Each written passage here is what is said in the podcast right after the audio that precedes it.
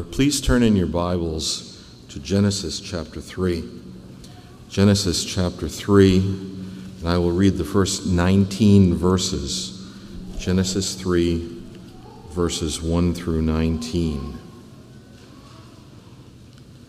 We remember that this is the inspired and inerrant Word of God. Now the serpent was more cunning than any beast of the field which the Lord God had made. And he said to the woman, Has God indeed said, You shall not eat of every tree of the garden?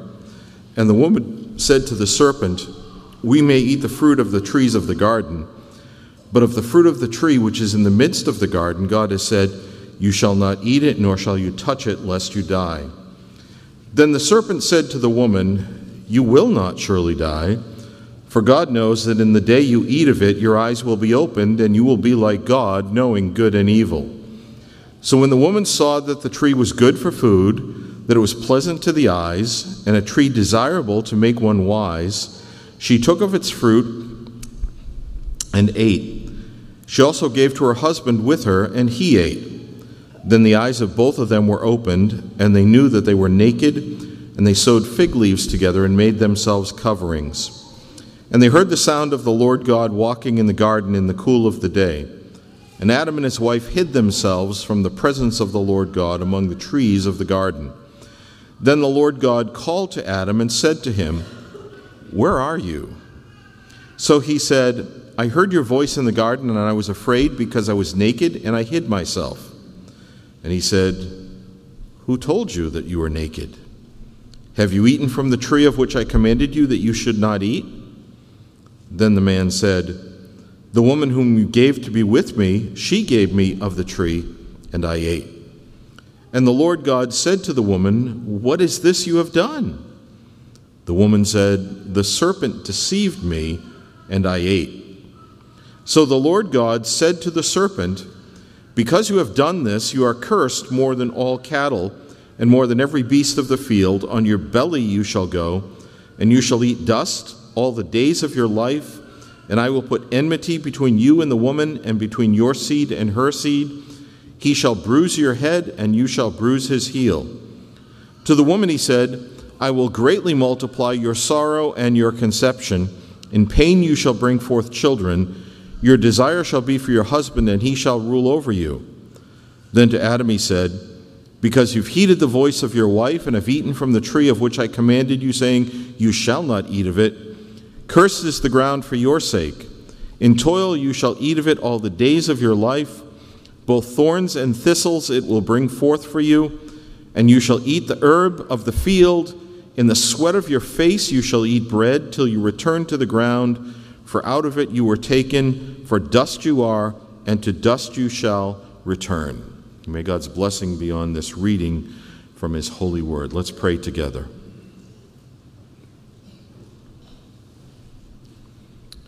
O Lord our God, these words are difficult. We know that many, many bad things came as a result of the historical events that are recorded here. And yet we pray that you would give us encouragement out of these words, that you will help us, that you will draw near to us, and that you'll glorify yourself in your Son because of what we see. So bless these moments and help us. We ask in Jesus' name. Amen. The events recorded in Genesis 3 describe to us the, most, the second most tragic event in all human history. The first, from a human perspective, is the execution of the only truly holy man who ever lived, our Lord Jesus Christ. But here we read this historical account. We are reminded that Adam was directly created by God. He was righteous, he was holy, and he was happy. As we've heard, he lived in a perfect environment, was given every necessary and possible resource, and he enjoyed intimate communion with God. And yet he chose to disobey his king. He preferred his own will, he served his own pleasure, He chose his own way by disobeying the only commandment he had received. He fell, he died, and he brought death to all his descendants. And this is why I call the act that is recorded here a great tragedy. Because every other evil that we know in this world may be traced to Adam's disobedience in this one matter. By his sin, he introduced into human history sorrow, trouble, suffering, pain, sin, and death. And every time that you encounter any of those in your life, that is a fruit, a bad fruit of Adam's action.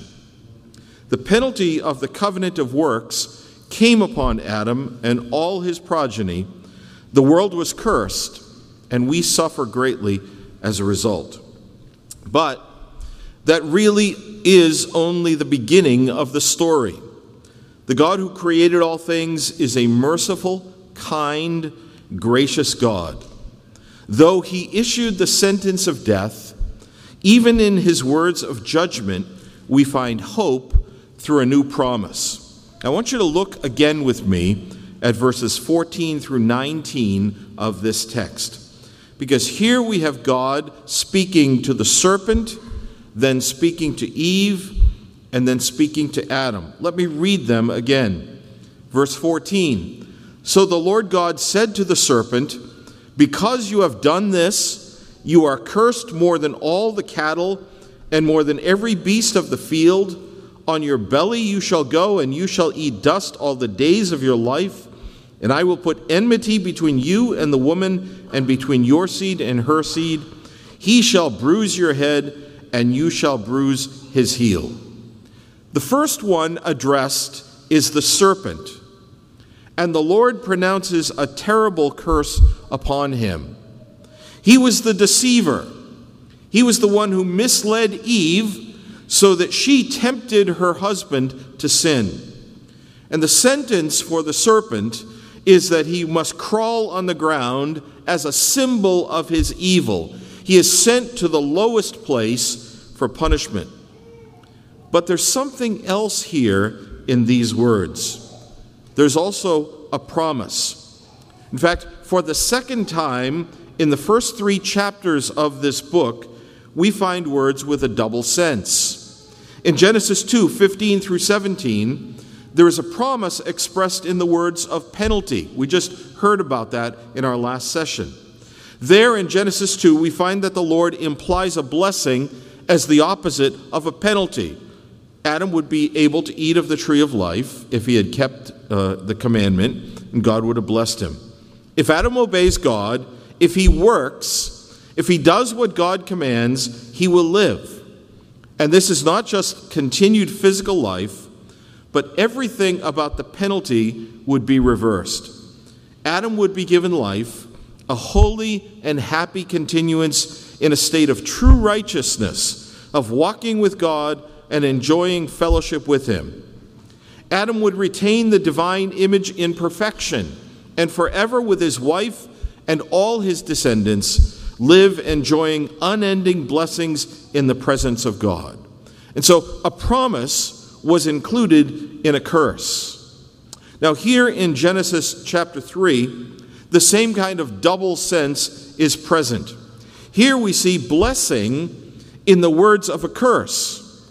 And strangely, and perhaps quite unexpectedly, they are not addressed to Adam, nor are they addressed to Eve, Though the blessing is for them and for their descendants, they only receive it by listening to the words that God speaks to the serpent. I, I, I, would love to have been a fly on the wall. I realize that that's not possible. But to have watched Adam and Eve as they stood and listened as the Lord spoke to the serpent, how much did they realize that the curse that was being pronounced upon him was actually a blessing that would be granted to them and to their descendants. Well, I want to consider this uh, subject. By the way, proto evangelium means the first announcement of the gospel. That's what it means. It's a Latin term. Uh, it's one of those old words that people like to use, but that's all it means the first announcement of the gospel. Let's consider this under three headings. Number one, what is the blessing promised? Number two, what purpose does this serve in God's covenant plan? And then thirdly, how is this promise fulfilled? So that's where we're going. What is the blessing promised? What purpose does this serve in God's covenant plan? And how is the promise fulfilled? So, first, what is the blessing promised? Well, look again closely at verse 15 because there are some interesting words that we find there. I will put enmity between you and the woman. You see that word enmity? Is that a word of blessing? You know, one of the one of the wonderful things about being at conferences like this is the opportunity to see friends that perhaps you don't see on a regular basis, but you get to shake their hands and talk to them and ask them how they're doing and hear about what God is doing in their midst and in their in their lives and in their, their ministries and all the rest. It's wonderful. And I've seen many of you and had that privilege that I've delighted in being able to talk to you. But imagine that this morning, when I shook your hand and I greeted you, I said something like this Boy, it's nice to see you. Good morning. And by the way, I'm full of enmity towards you. How would you feel if I said those words? Enmity is not a friendly word, is it? It's a word of hatred, it's a word of destruction. I will put enmity between you and uh, between uh, you and the woman and the seed. We must answer that enmity is not a word of blessing, except here because it is. It teaches us that the woman is to be separated from the serpent. She and her seed will battle against the serpent. But there's another interesting word that we need to notice in verse 15 it's the word bruise. I will put enmity between you and the woman, and between your seed and her seed.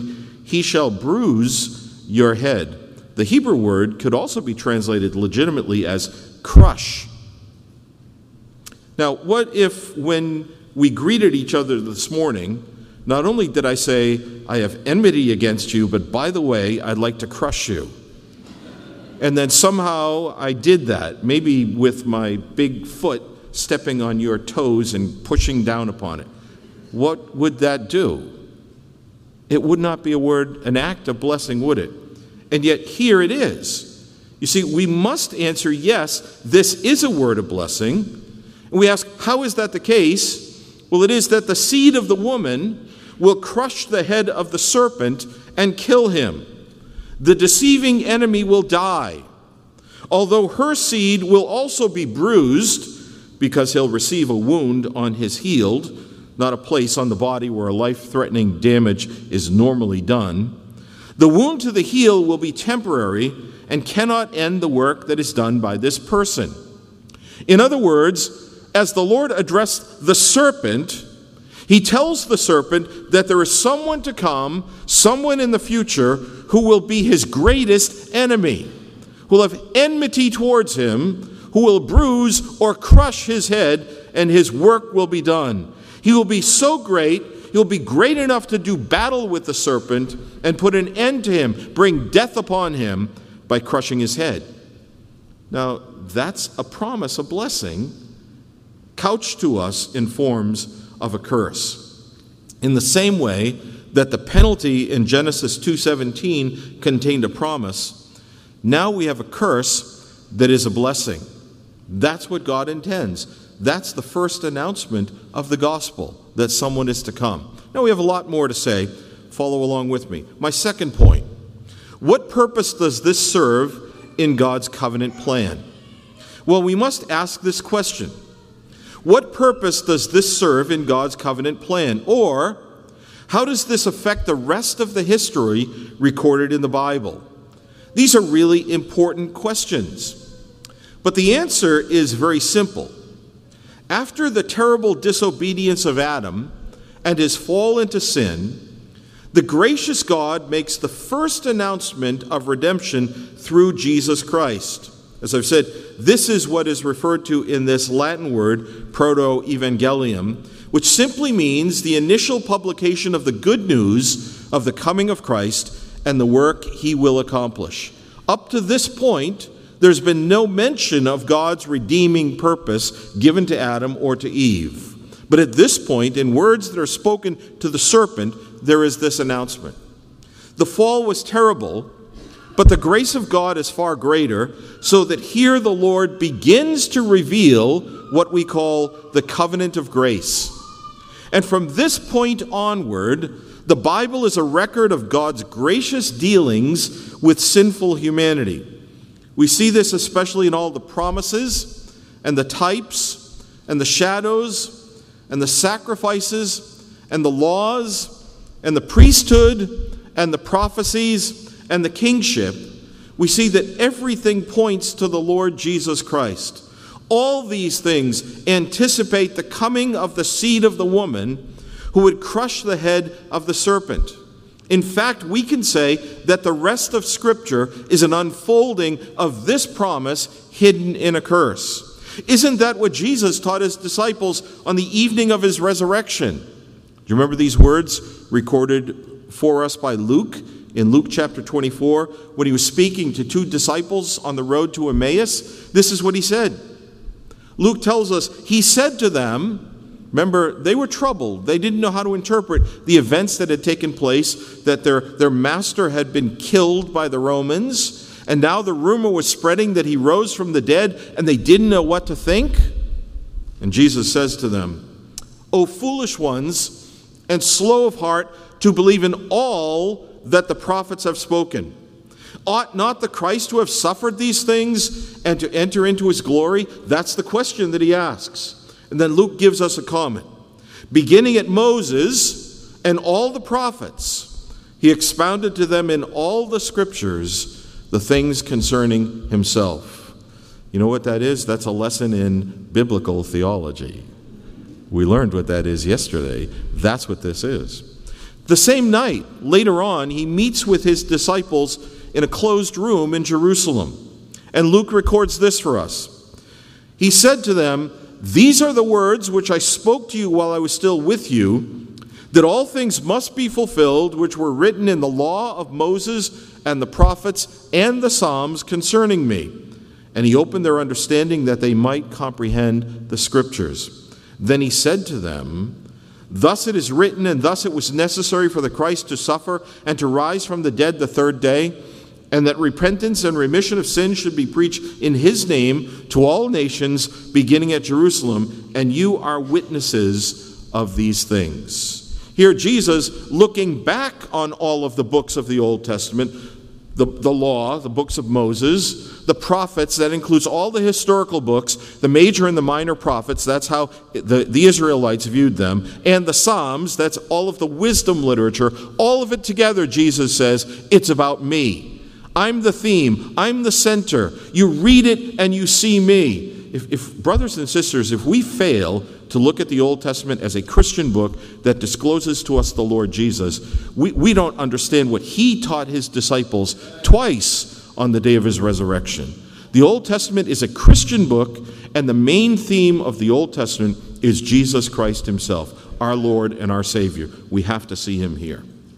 You see, in progressive stages, which the Baptist Confession in chapter 7, paragraph 3, calls farther steps. It's one of my favorite phrases in the whole confession. In progressive stages or farther steps, slowly more light is given so that the picture becomes clearer.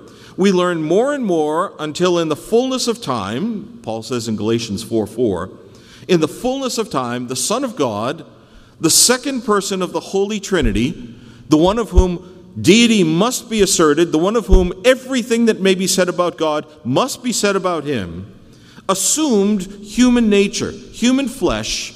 He became one with us. He took to us to himself everything that is true about us apart from sin, and sin is not an inherent part of humanity. Sin comes after the fall.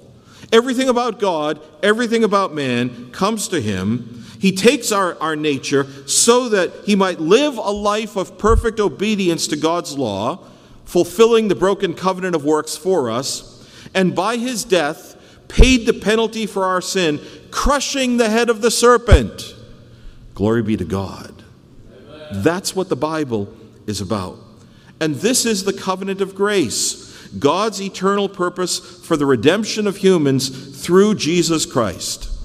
The first revelation comes in the form of a curse, nevertheless, bringing light and hope. I wonder if that dark spirit that had come upon Adam and Eve when they hid themselves, when they fled from God, suddenly there was something that brought light to them when they began to understand what was happening in these words. Though death is the penalty for sin, though the wages of sin is death, yet the free gift of God is eternal life in Jesus Christ, his Son. And the rest of the Bible tells us this story. It describes to us God's plan to defeat the serpent and to exalt the Son. My third point how then is the promise fulfilled?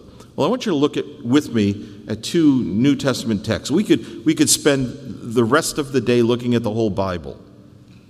But let's just look at two texts in the New Testament that will help us to understand this. Turn first to John's first letter, 1 John chapter 3. 1 John chapter 3.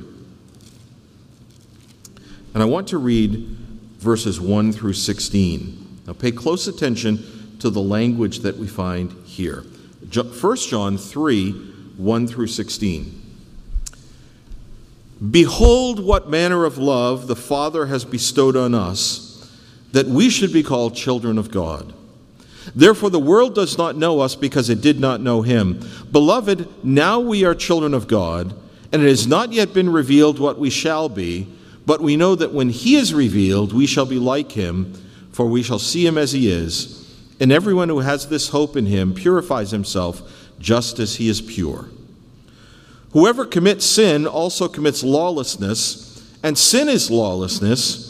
And you know that he was manifested to take away our sins, and in him there is no sin. Whoever abides in him does not sin. Whoever sins has neither seen him nor known him.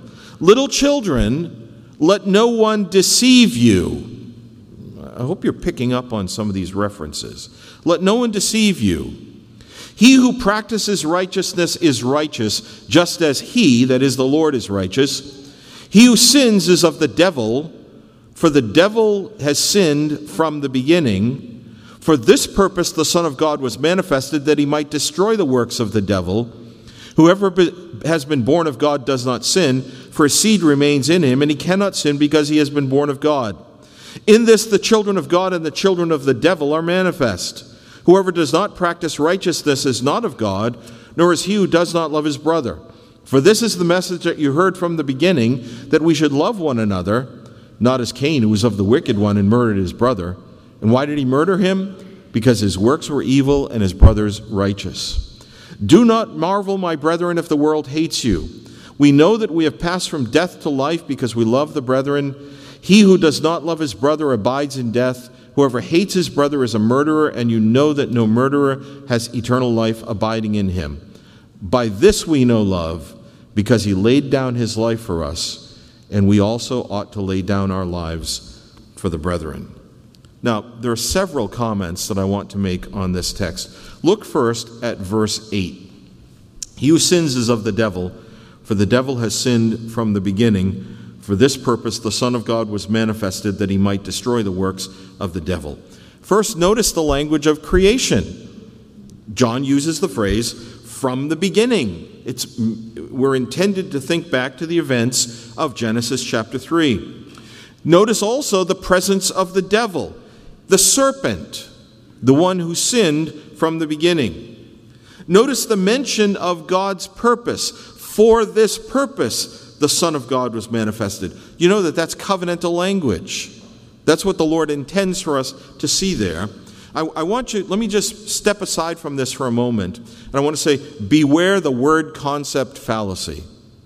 The word concept fallacy is the idea that if a word isn't present in a particular context, then the idea is not present. That, that's a fallacy. It's a mistake to make. The word diatheke, covenant, may not be here, but by using this language of God's purpose, that's what John is pointing us to the covenant of grace. Now, notice what the purpose of, of this is it is the manifestation, the demonstration, the appearance of the Son of God. And notice the work of the Son of God when he's manifest. He destroys the work of the devil. You see, what John is describing to us here is all about the covenant of grace. God planned, God purposed, God covenanted to send his Son to manifest him, to reveal him, to show him in all of his glory. And his great work is to kill the devil and to bring life to God's children. But there's more in the context that I want you to notice. Look again with me at verses 1 and 2. This is the restoration of that which was lost at the beginning. And it's the language of new creation. Behold, what manner of love the Father has bestowed on us that we should be called the children of God. Therefore, the world does not know us because it did not know him. Beloved, now we are children of God, and it has not yet been revealed what we shall be. But we know that when he is revealed, we shall be like him, for we shall see him as he is. We will enter into the new creation that comes to us through Jesus Christ. Look at again at verse 16. By this we know because he laid down his life for us. His heel is bruised. The serpent took a bite out of him. He laid down his life in order that we might have life. Look again at verses 10 and 11. What is the difference between two types of people? Some love God and some don't. Remember the words of Genesis 3 spoken to the serpent I will put enmity between your seed and her seed in verses 10 and 11, it's the children of God and the children of the devil. That's the language of seed.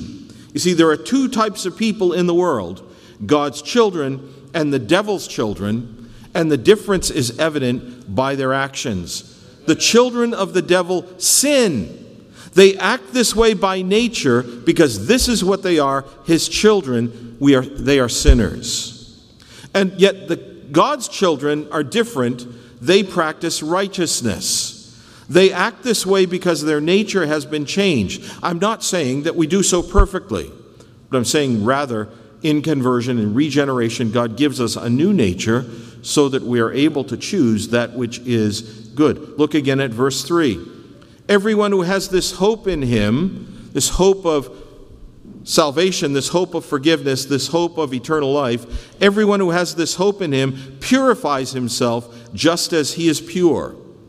The children of God purify themselves because of what God has done for them. We have a hope, and that hope causes us to look forward. Here in the text, we're called God's children. We look forward to eternal life, and so we flee unrighteousness to serve Him. This is not so that we will be saved, rather, it's because we have been saved. It's not so that we will be justified. We're never justified by works. But it's because God has justified us, because He has granted us, imputed to us the righteousness of His Son, Jesus Christ. And in thankfulness, then, we pursue after righteousness. To use John's language here, we purify ourselves. The children of the evil one don't do that. They continue to satisfy their own lusts, they pursue their sins, where the people of God are demonstrated by the fact that since God has saved them, since they've been justified, since they've been regenerated, now, in order to show their gratitude, they pursue righteousness, they purify themselves, they make themselves pure. You see, what John tells us here is that the covenant of grace, this covenant that was revealed in Genesis 3:15 gives life. It's what provides to us all that we need in our lives. Now there's another text I want you to look at with me in Romans chapter 16. Please turn back there. Romans chapter 16.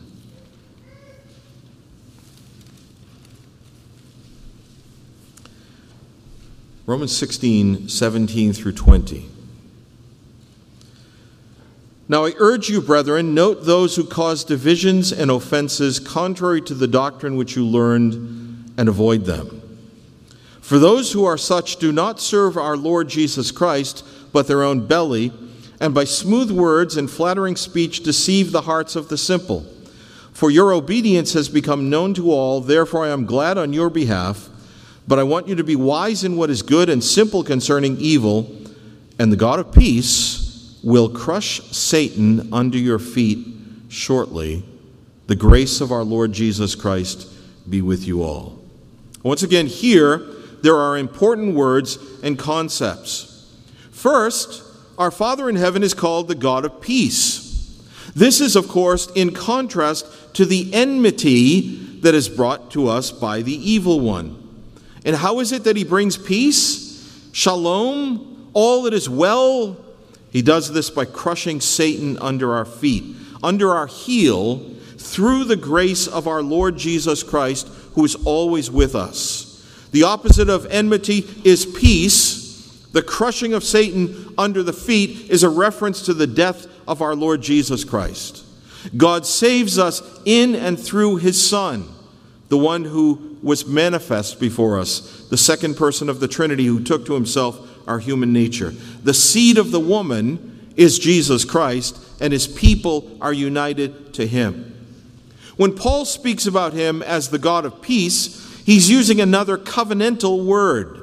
The Lord calls his people to walk in peace. We can say three things about this text. Those who cause divisions are to be avoided. Whether these divisions are doctrinal, that is, heresies, false doctrines, or whether they are personal offenses, unrepented, we must note and avoid such people. They don't serve the Lord, they serve themselves. They want what they can get from us. They speak well, but the goal is deception, like the serpent deceived Eve in the garden. Paul says, Note and avoid such people. Verse 19 describes the peaceful way of walking. Be wise in what is good. Or to put it differently, know the mind of the Lord that is revealed to us in Scripture. Be simple about evil. Don't practice it. Flee from it.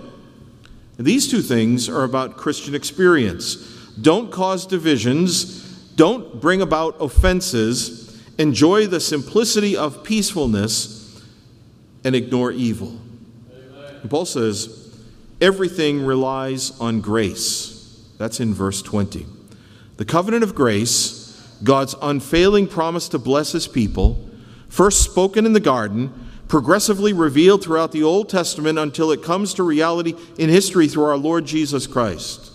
You know what Paul is saying to us here? You know what the scripture is saying? Look to him, rely on him, because his kingdom will triumph shortly. Now, I do want to ask you this question In which kingdom, to which kingdom do you belong now, at this moment? I know that many of you have professed your faith in Jesus Christ, and it's your desire to purify yourself, to follow after him. But there are probably some who are present here today who have not yet come to faith in Jesus Christ. You haven't trusted in him. You're going on your own way. You're pursuing your own path, and you're satisfied with your life as it is. You say, I've heard this message many times, it's not yet for me. Well, I want to ask you the question how do you know that you have any moments beyond this moment that you're in now? What makes you think that if you hold off in believing the gospel of Christ, that the Lord will continue to bring you to places where you can hear that gospel and believe it? Do you right now get that sense within you that the Spirit of God is talking to you and calling upon you and saying, Now is the time, now is the day, trust in the Lord Jesus Christ. You see, that's what the whole Bible is about. That's what the Christian faith is about. That's what's proclaimed from this pulpit every Lord's Day. That's what's proclaimed from all of the pulpits and all the churches that are represented to us here today. It's easy for us to hear these things over and over again and become comfortable with them, become familiar with them. But I want to ask you have you really, are you, are you beyond being comfortable and familiar with them? And have you placed your faith in Christ? We have a lot of teenagers and children with us today. You grow up in Christian homes. Your parents read the Bible to you and they pray with you. It's not just your parents' religion, it must be yours. And I urge you, because of what God has promised and because what, have been, what He has accomplished in Jesus Christ, to turn away from your sins Profess your faith in Him. Come to Him. There's no reason to delay. It's the best thing you could ever do is find forgiveness for your sins, to find cleansing, to be granted the gift of eternal life freely, To know that it's, it doesn't depend on your works. It doesn't come to you because of your parents. It's not because of your church membership or an outward act like baptism. It comes because you trust in Jesus Christ. That's what the first announcement of the gospel is about. That's what the whole Bible is about. Remember those two disciples on the road to Emmaus? They were struggling with the events that took place. Jesus had to tell them, had to explain to them what these events were, and they believe. And you know, they appear in that upper room scene a little bit later on. They come in to meet with the apostles and they tell them what happened, and then Jesus appears in their midst. They came to faith. I want you to come to faith. I want you to trust in Him. Young people, older people, whoever you are, male, female, come to Jesus Christ and find forgiveness of sins in Him. Listen once more to these words at the beginning of the Bible I will put enmity between you and the woman, and between your seed and her seed. He shall bruise your head, and you shall bruise his heel. Well, the bruising has been done, the crushing has been done, because Jesus Christ took to himself our nature and died in our place. He satisfied the wrath of God against us. When you read Genesis 3, you need to read it as the beginning of the revelation of our redemption. And we can say, Thanks be to God for the seed who crushes the enemy under his feet and who grants us life as we put our faith in him. Amen. Let's pray.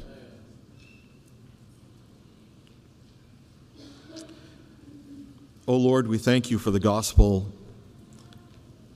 that was purposed from the beginning that was progressively revealed throughout the Old Testament and finally came to reality in the incarnation of our Lord Jesus Christ. Thank you for his virgin birth, for his life of holy obedience, for his willingness to endure shame and suffering, and to go to the cross, there to drink to the dregs the cup of the wrath of God, so that we might be forgiven. Thank you for his resurrection, for his ascension into heaven.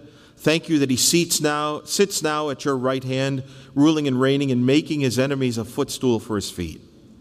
We pray that all who are present here will no longer be enemies, but will be his beloved elect, who will be brought to you by faith, by the power of the Spirit. So would you bless your word? Would you give life on, even on this day? And glorify yourself as some are no longer the children of the devil, but by faith become the children of God. Hear us, we ask, in Jesus' name. Amen.